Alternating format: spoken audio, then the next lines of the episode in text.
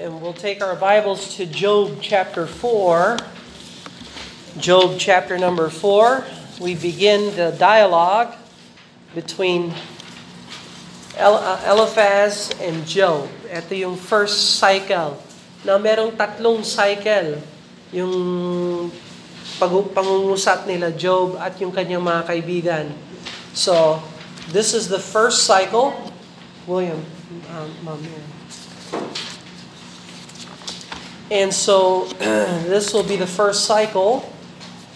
And Eliphaz, now natatanda natin last last Wednesday si Job nagsalita. Job began uh, breaking the silence of seven days and we remember from last week Job complained. And so I, you know, the friends are simply responding to what they hear from Job. They see Job's condition and they're hearing from Job. He wishes that he was dead and he wishes that he was he didn't was he was never born and he wishes he was still born uh, and other things and so the assumption now is that obviously Job is in sin and that God is judging him. So that's the assumption. Pero alam natin yung background ng chapter 1 and chapter 2, naalala ninyo, uh, ano ang dialogue sa heaven between Satan and God. And so, does Job know why the Lord is testing him? No, he doesn't. Uh, does Job's wife know why? No, she doesn't. Does the friends know why? Do the friends know why? No, they don't. So, nobody on earth knows what's going on. All they know is that obviously God is punishing Job. And so, now does Job know that he is innocent? Meron bang tinatago si Job o baka inosente talaga siya? What do you think? He's innocent, right? In all this, he didn't charge God foolishly. So Job knows his integrity. So may integrity si Job. But try convincing everybody else, you know. And so now Eliphaz replies to Job. And so uh, we begin with chapter 4. Now, each friend, bawat kaibigan, they will emphasize something different about God, about the Lord, in their um, application to Job, in their response to Job. They're gonna they're gonna come from a theological perspective, and they're gonna bring something about God in the conversation, and they're true. Kung ano yung sasabihin nila patungkol sa Diyos, totoo naman. So, if they're speaking truth, ang problema, hindi yung truth. Ang problema, ina-assign nila si Job ng kasalanan. Pero wala naman talaga siyang kasalanan. So, ang kamalian ng mga kaibigan ni Job, nag-judge sila. They judge Job externally. Now, remember what Jesus said? Judge not, that ye be not judged. Now, yung judgment na sinasabi ni Jesus, huwag kayong humusga o humatol katulad ng mga hypocrites. Now, sino yung mga hypocrites sa kapanahon ni Christ? Yung mga Pharisees and scribes. So, contextual talaga yung information na yon from chapter 5, 6, and 7 of Matthew. Well, here we have friends that judge Job wrong. What they said was right, how they apply the truth was wrong. Okay? So, can you hold to good doctrine and right doctrine and misapply that to people? Yes, you can. So, you don't just hold to right doctrine, you have to maintain right practice. Doctrine and practice go together. So, it, it has no value yung alam mo yung katotohanan pero hindi mo alam kung paano gamitin yon. Doon nagkakamali ang maraming Kristiyano. Alam natin si Kristo ay Diyos, nagkatawang tao, kasama ng Diyos Ama. We are correct on our doctrine, Pero, paano isabuhay yung doctrine na yon, hindi tayo masyadong marunong doon. And so, Eliphaz is a great, great example of someone. Now, may malaking pagkakamali si Eliphaz na karaniwan sa tao ngayon. And I hope to point that out to you. Uh, for example, Eliphaz experienced everything, measured everything by his experience. Tingnan mo ang chapter 4 verse 8. Look at chapter 4 verse 8. Eliphaz said this, Even as I have seen, I have seen this. Therefore I know I'm right, I know you're wrong, because this is what I have seen. I know what I saw. Look at chapter 5, verse 3. Chapter 5, verse 3. I have seen the foolish taking root, but suddenly I cursed his habitation. See? I have seen. I saw it. I saw something. And now I'm basing my decision based on what I experienced. So Eliphaz elevates his experience above biblical truth. Now, ginagawa ba ng tao yan ngayon? May nakita ako. Ba? Nakita ko ng aswang. Nakita ko ng multo. Kaya ngayon, yung nakita ko, mas lamang sa biblical truth. You see? People do that today. And Eliphaz saw a spirit. And what he sees, he elevates higher than Scripture. Now, anong testimony ng Bible? What did Peter say? Remember what Peter said? I saw the Mount of Transfiguration. Sabi niya, nakita ko, nandun ako sa bundok, nakita ko na na-transfigure si Jesus Christ. Ang kaluwalhatian ng Diyos ay lumabas. Pero sabi niya, but we have a more sure word of prophecy. Mas sure ang word of God kesa sa nakita ko mismo sa mata ko, sabi ni Peter. Now that is proper doctrine. Huwag kayong madadala sa mga nakikita ng tao. Halimbawa, Marian apparition. Hmm? Mahilig yung mga maraming mananampalataya sa Marian apparition. Nakita, nakita namin yung mukha ni Mary sa salamin dun sa building. Nagpakita si Mary. Ang dami mga deboto. Bakit? Kasi yung nakita nila, mas higit pa kesa sa biblical truth. Now, what did Peter say? We have a more sure word. What about Paul? Sabi ni Paul, kahit na meron pa kayong nakita o narinig ng mga anghel na bumaba sa langit na magtuturo, kung yung tinuturo nila ay hindi sumasang-ayon sa Word of God, they are to be rejected. Anathema. Ha? Rejected sila. Eh, anghel na yon. Sabi ni Paul, it doesn't matter. Why? Because sa Bible, yung experiences ay mas under kesa sa Word of God. So tandaan niyo, challenge ito sa mundo natin. Yung mundo natin na napakahalaga ang experience. No, ang mahalaga hindi yung experience, ang mahalaga yung truth of the Word of God. Kaya huwag kayong madadala dun sa mga nagsasabing, may nakita kaming anghel dito. Meron ditong propeta. Meron ditong angel. Meron dito apostol. Huh?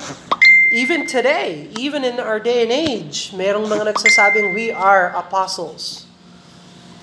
and that's not true. There are no apostles today. Okay? And kung merong mang angelic apparition, malamang is satanic, devilish. Kasi hindi na ginagamit ng Diyos yung mga apparition.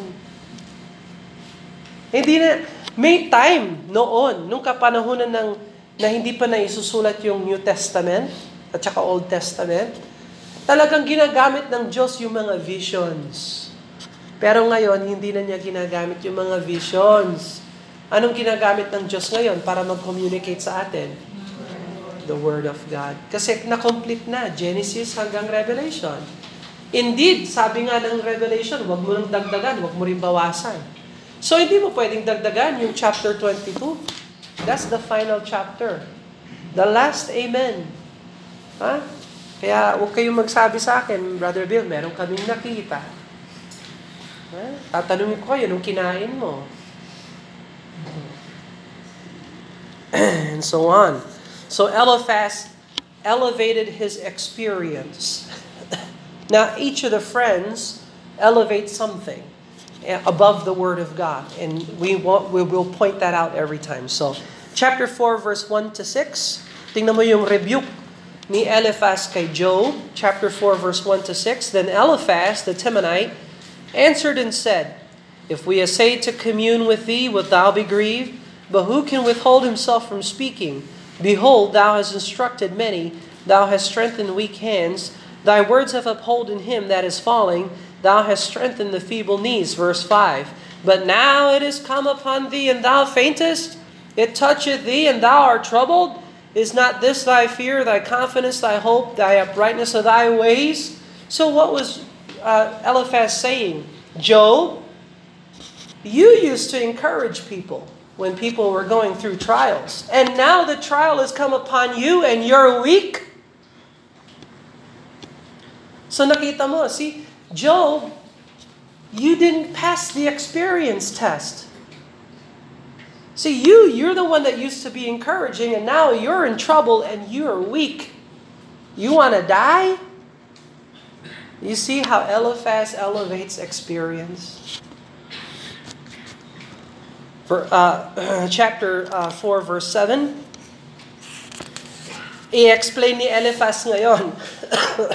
Eliphaz will now explain what he believes is the reason of Job's suffering. Look at verse 7. Remember, I pray thee, whoever perished being innocent, or where were the righteous cut off, even as I have seen, they that plow iniquity and sow wickedness reap the same.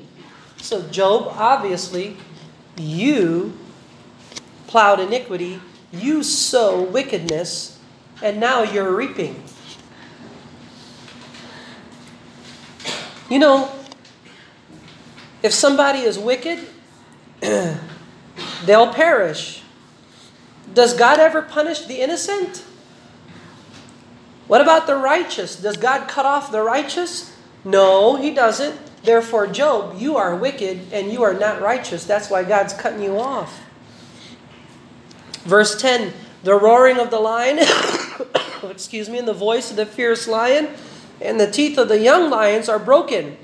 The old lion perisheth for lack of prey, and the stout lion's wealth are scattered abroad. Okay, so obviously, Job, God's judging you, scattered your family, destroyed your family. You're, you're like those lions that are uh, uh, wicked, and now God is judging you. So, now, is it true that God punishes the wicked? Is it true that God punishes the wicked? Yeah, it's true. What's the problem? Job is not wicked. So, yes, tingnan mo yun na lang yung sa study notes ninyo, yung Bible verses. Proverbs 22:8, Hosea 8:7, chapter 10 verse 13. These are verses that demonstrate that God judges the wicked.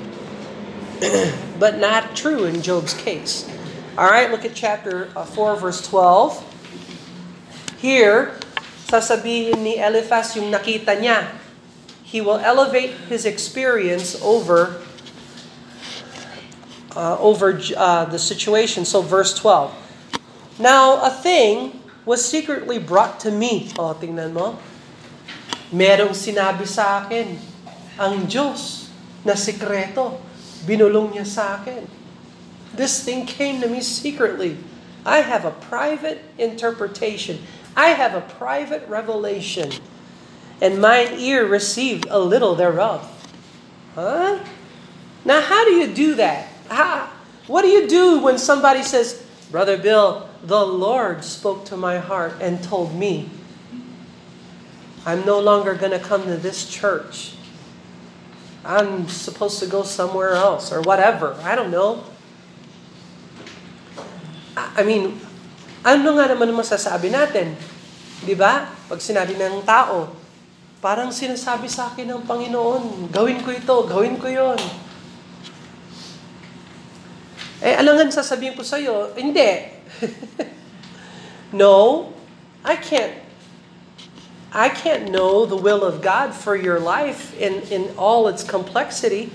I can, I can see the principles, but to know the will of God, that's between you and God. You need to find God's will for your life and do the will of God. But don't take the name of the Lord God in vain. If God didn't really deal with you, don't say, God told me this. That would be sin. Now, verse 13, in thoughts from the visions of the night. Man, I saw visions in the night. like, wow, okay. All of a sudden, we disregard the word of God because you got a vision. When deep sleep falleth on men, fear came upon me, and trembling made all my bones to shake. Man, believe me, because my bones were shaking. then a spirit passed before my face. Woo! Happy Halloween. Hmm. And the hair of my flesh stood up. It stood still, the Spirit did, the form did, but I could not discern the form thereof. An image was before mine eyes. Therefore, uh, there was silence, and I heard a voice saying, Shall mortal men be more just than God? Shall a man be more pure than his Maker? So, here is uh, Eliphaz's experience. Uh, we don't know what his vision was about. Uh, we don't know if it's a demon or an angel, but certainly I can say this God doesn't show visions today. Okay? Lahat ng gustong ipaalam sa atin ng Diyos, hindi, na, hindi ka na maghihintay pa ng boses. Yeah, I'm waiting for the voice of God. If you have a verse, you don't need a voice. I'm waiting for the call of God. If you have a command, you don't need a call. Inutusan na tayo. Go into all the world and preach the gospel. To every creature. Go, go teach all nations. We have the command. We don't wait. Maghintay ako ng sign. Lord, kung gusto mo talaga akong maglingkod sa iyo, Lord, Magbigay sa akin ng sign. Gawin mong rabbit yung ulap na yon. Yeah. That's foolishness. We don't need a voice when God has given us His verse. We are to obey the Lord and do what God wants us to do. We don't wait for signs. Ewan ko, kayo, baka naghihintay kayo ng sign. Ha? Bago kayo maglingkod sa Panginoon, huwag na kayo maghintay ng sign. Mawawala na yung buhay niyo, maubos na yung buhay niyo sa kalokohan bago kayo makita ng sign. Nandito na yung sign. You want to see the sign? Black and white. Ayan. Serve God now. So Eliphaz is saying, Job, you got what you deserve. Because God's angry with you. So yun, kumbaga, yun ang sinasabi ni, ni uh, Eliphaz. So verse uh, 18, Behold, he hath put no trust in his servants. Titignan mo sinabi ng ni Eliphaz, ang Diyos walang tiwala sa kanyang mga alagad, sa kanyang mga uh, alipin, in his servants. His angels he charged with folly. God's angels, he doesn't even trust his angels. He charged them with folly. They're foolish angels. Is that true? No. How much less in them that dwell in houses of clay, whose foundation is in the dust, which are crushed before the moth? So if God can't trust the angels, why is he going to trust man? So Eliphaz is really messed up here. they are destroyed from the morning to the evening, talking about man. They perish forever without any regarding it. Doth not their excellency which is in them go away? and they die even without wisdom. Di ba yung mga tao, namamatay sila, wala silang wisdom? Yeah, well, that's partly true. That's that's true.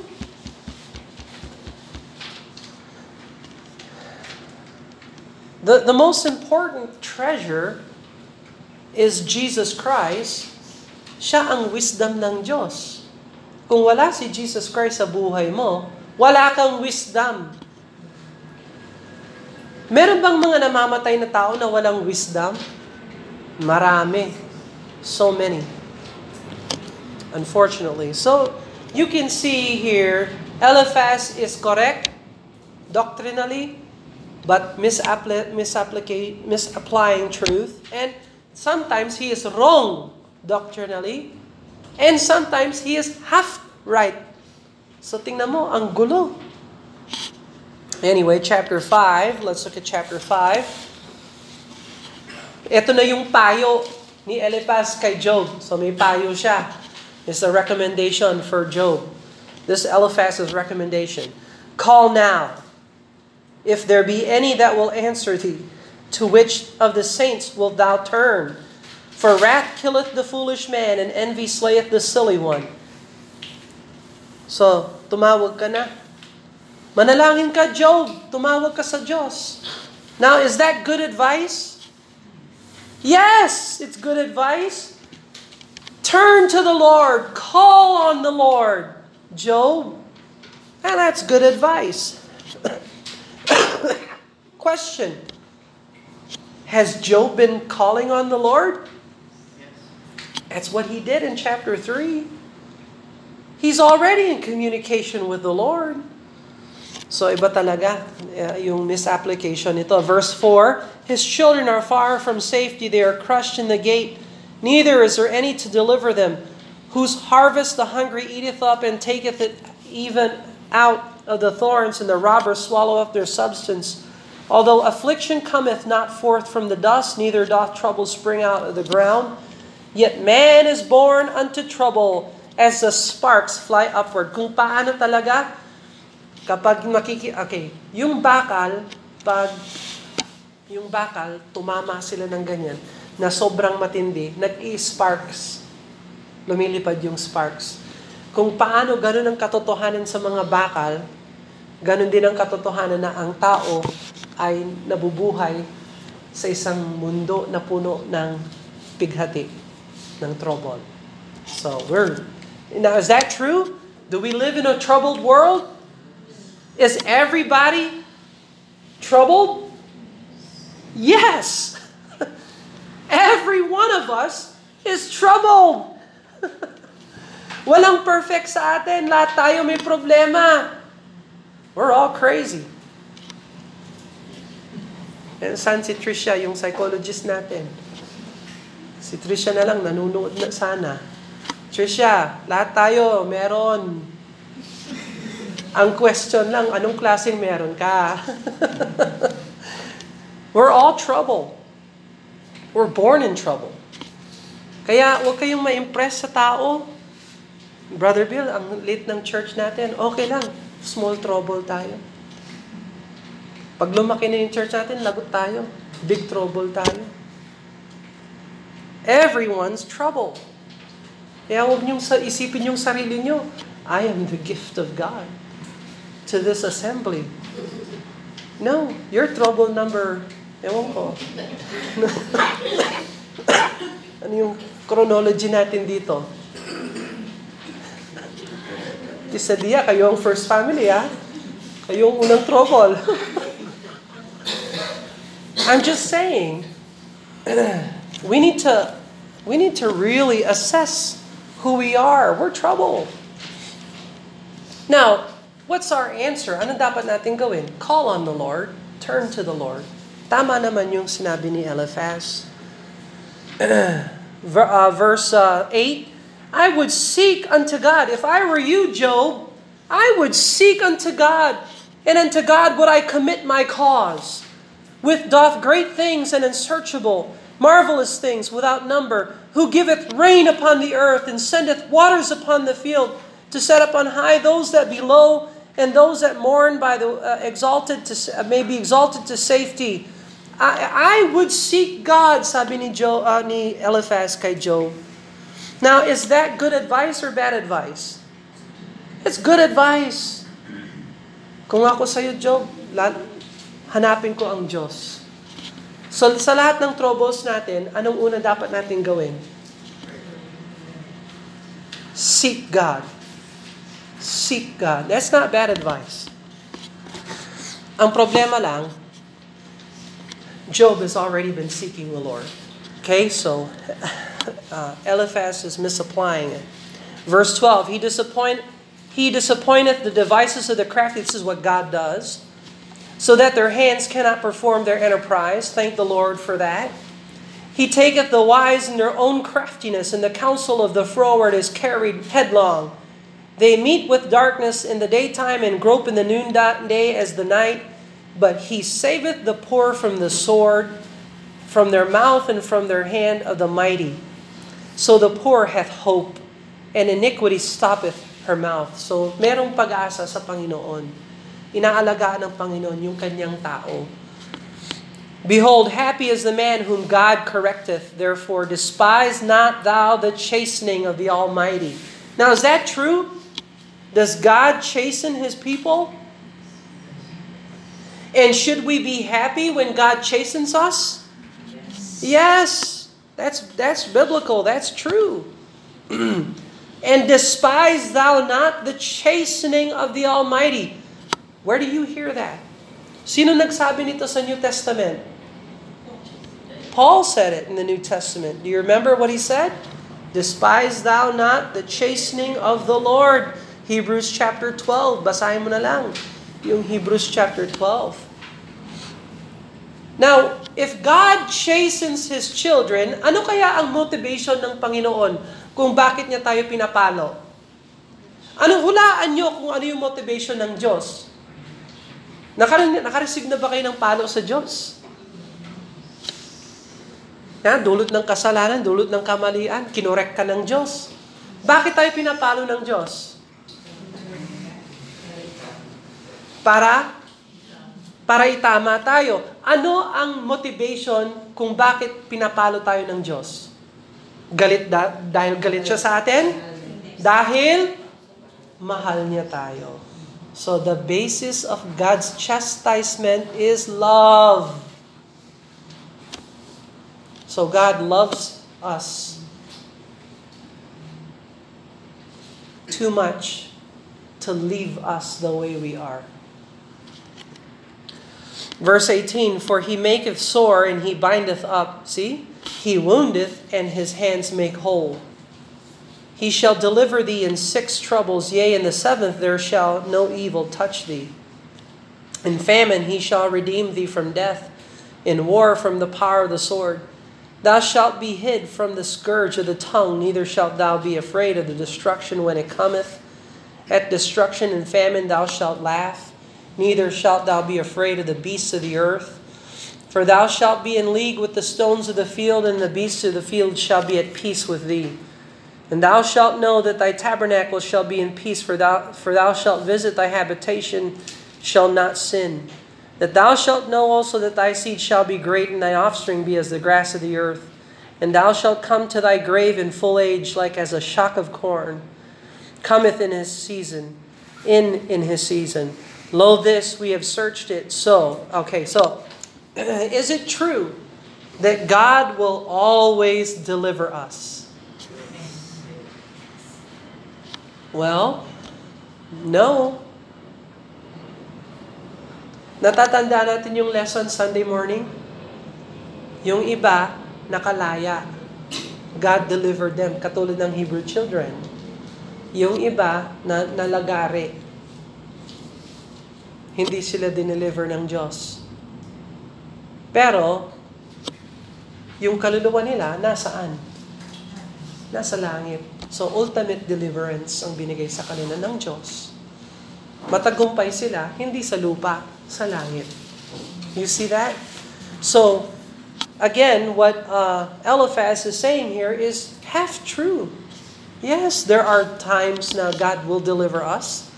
But then there are times na hindi tayo i-deliver ng Diyos. Dadaan talaga tayo doon. Pero ano yung blessing natin?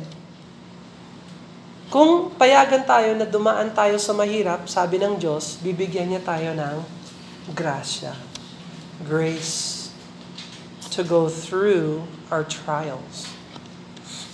Verse number 12. Uh, verse number 27. Lo, this we have searched, searched it, so it is. Hear it, and know thou for thy good. See, Job, we, we, we, uh, we search this. Inimbestiga namin, Job. Tanggapin mo na itong salita na ito para okay ka na. So, so Eliphaz is definitely not comforting to Job. Uh, let me remind you that Job was suffering and hurt and not able to encourage himself. So anong kailangan kay anong klaseng kaibigan ang kailangan ni Job? Kailangan ba niya ng theologian? Kailangan ba niya ng visionary? Anong kailangan na kaibigan ni Job? Sometimes, when you're helping people, solving their problems is the worst thing you can do. When the person is hurting, ang kailangan nila, a listening ear. Hindi yung sasagutin mo lahat.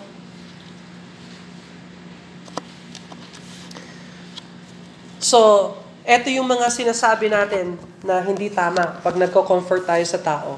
There are some things we say that are not good when we comfort people. For example, if I were, if I were you, I would do this. Be careful when you say that. Because you may not have all the facts. And chances are, you don't know the truth. Tandaan mo, there's three sides to every story. His, hers, and the truth. And you'll never get down to the truth. So, ingatan natin yung kung ako sa'yo. Nang, look at chapter 5, verse 8. I would seek unto God if I were you.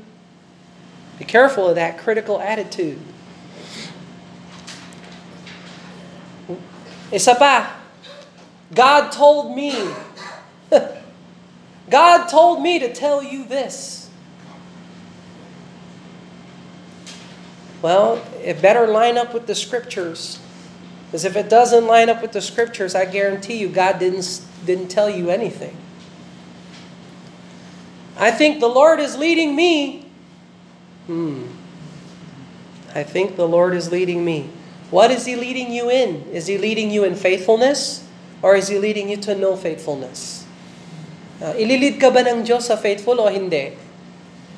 Ay, huwag mong sasabihin, parang nililid ako ng Diyos na huwag mag-church. Never na ililid ka ng Diyos na ganon. Eh, yung program ng Diyos sa mananampalataya today is local in biblical church. Okay?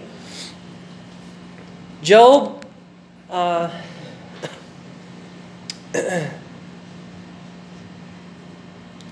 you are being disciplined by God. Submit to Him, and God will bless you. Now, was Job being disciplined by God? No, he wasn't being disciplined by God. So, talagang mali. No, when you're wrong, you're wrong. Does God punish sin? Yes, He does. Why does He punish sin? Because of love. So it's not like He doesn't care. He's not.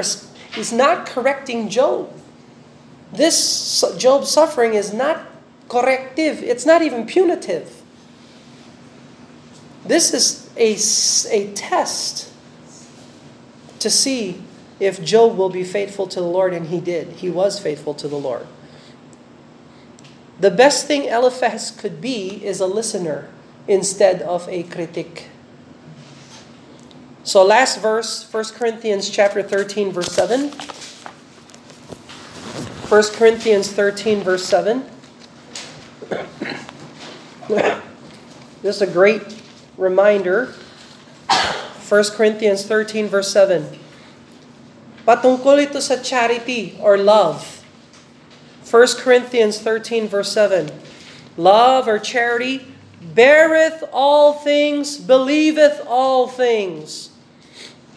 Anong ibig sabihin ng beareth all things? Hmm? Beareth all things. Believeth all things. So did Eliphaz believe in Job? That Job was innocent? No, he didn't. What was Eliphaz lacking? He was lacking charity. Lacking siya sa charity kasi hindi siya naniniwala na si Job ay inosente. Sinasabi nga ni Job, wala naman akong alam na ginawang mali. Hindi Job, obvious, may ginawa ka, tingnan mo, sinumpa ka ng Diyos. So, Eliphaz needs to exercise love. So, tandaan natin, kung tutulong tayo sa tao, ang kailangan nilang maramdaman sa atin, hindi yung criticism. Ang kailangan maramdaman nila sa atin yung ating charity, yung ating love. Is that clear? If you want to help someone hurting, you got to extend, show them biblical love. Believe all things, endure all things, bear all things, all things. And uh, you'll help you'll help more people when you help them through charity than through orthodoxy. Let's pray. Father, we thank you, Lord, for the lessons we see in chapter 4 and 5. Uh, in the response of Eliphaz, we sometimes we're the exact same way. We think we know everything, we think we've seen everything, and we elevate our experience over the scriptures, and we certainly don't extend love and charity the way we should. So I pray, Lord, you cleanse us and forgive us of those things. Help us not to become uh, miserable comforters, but help us to be charitable disciples, where we lift each other up when we need it, and that we're there bearing all things, believing all things. And that you would bless us in our midst, Lord, that we would elevate Jesus Christ, who also suffered greatly without a cause. We ask your blessing upon us now in Jesus' name. Amen and amen. God bless you. You are dismissed.